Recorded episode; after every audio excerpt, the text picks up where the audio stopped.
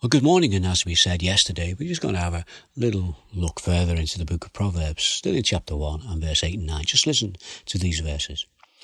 Listen, my son, to your father's instructions, and do not forsake your mother's teaching.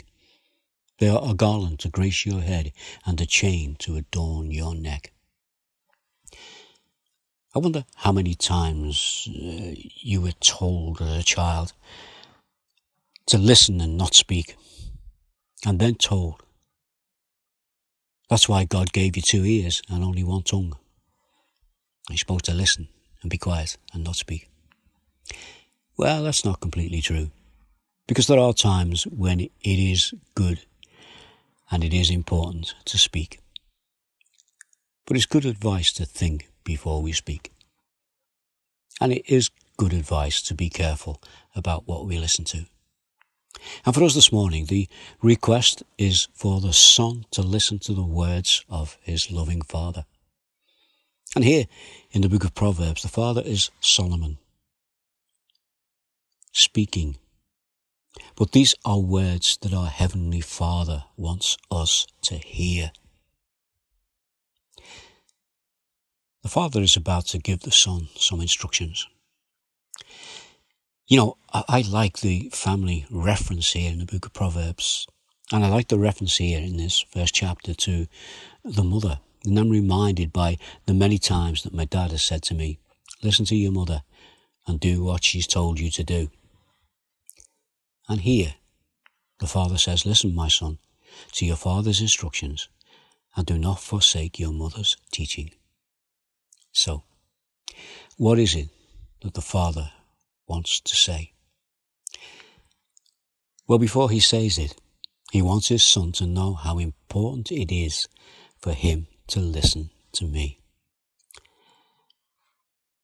In verse 9, he says, The things that I'm going to tell you and the things that the your mother's been teaching you, they are a garland to grace your head and a chain to adorn your neck.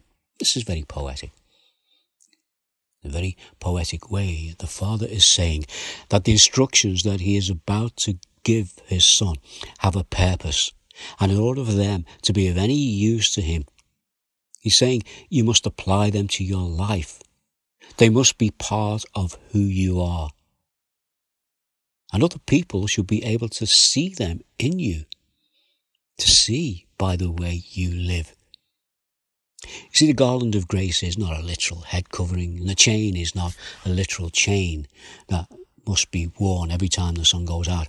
But the language the Father is using is to impress upon His Son that the characteristics that He is instructing him to live by must be held in His heart. This is how He must become. And then who He is must be visible the change is on the inside, but the change must be seen by others on the outside. You know, he's basically saying, don't be a hypocrite. Listen to what I'm saying. Take it to heart and then put it into action. You know, that's what Jesus was saying to the Pharisees when he was telling them. And he said, Look, you, you Pharisees, you know, you, you look fine on the outside, but the inside you're not. And people don't see who you truly are. How did he describe them? He described them as being whitewashed sepulchres. In other words. You're like a whitewashed tomb. Outside you look nice and clean. Inside, you're full of deadness and horrible things. And the Father is saying, Look, son, you've got to listen to me to make your life full of these good things, but then don't hide that away, but let people see that. We're going to learn more about that as we look at this book of Proverbs. But in the meantime, let's just pray. Our Father, we thank you again for these words of wisdom, and we pray that they might be a guidance and a help to us as we go through life and that we learn more about you and more about ourselves. And we ask these things in the name of Jesus. Amen.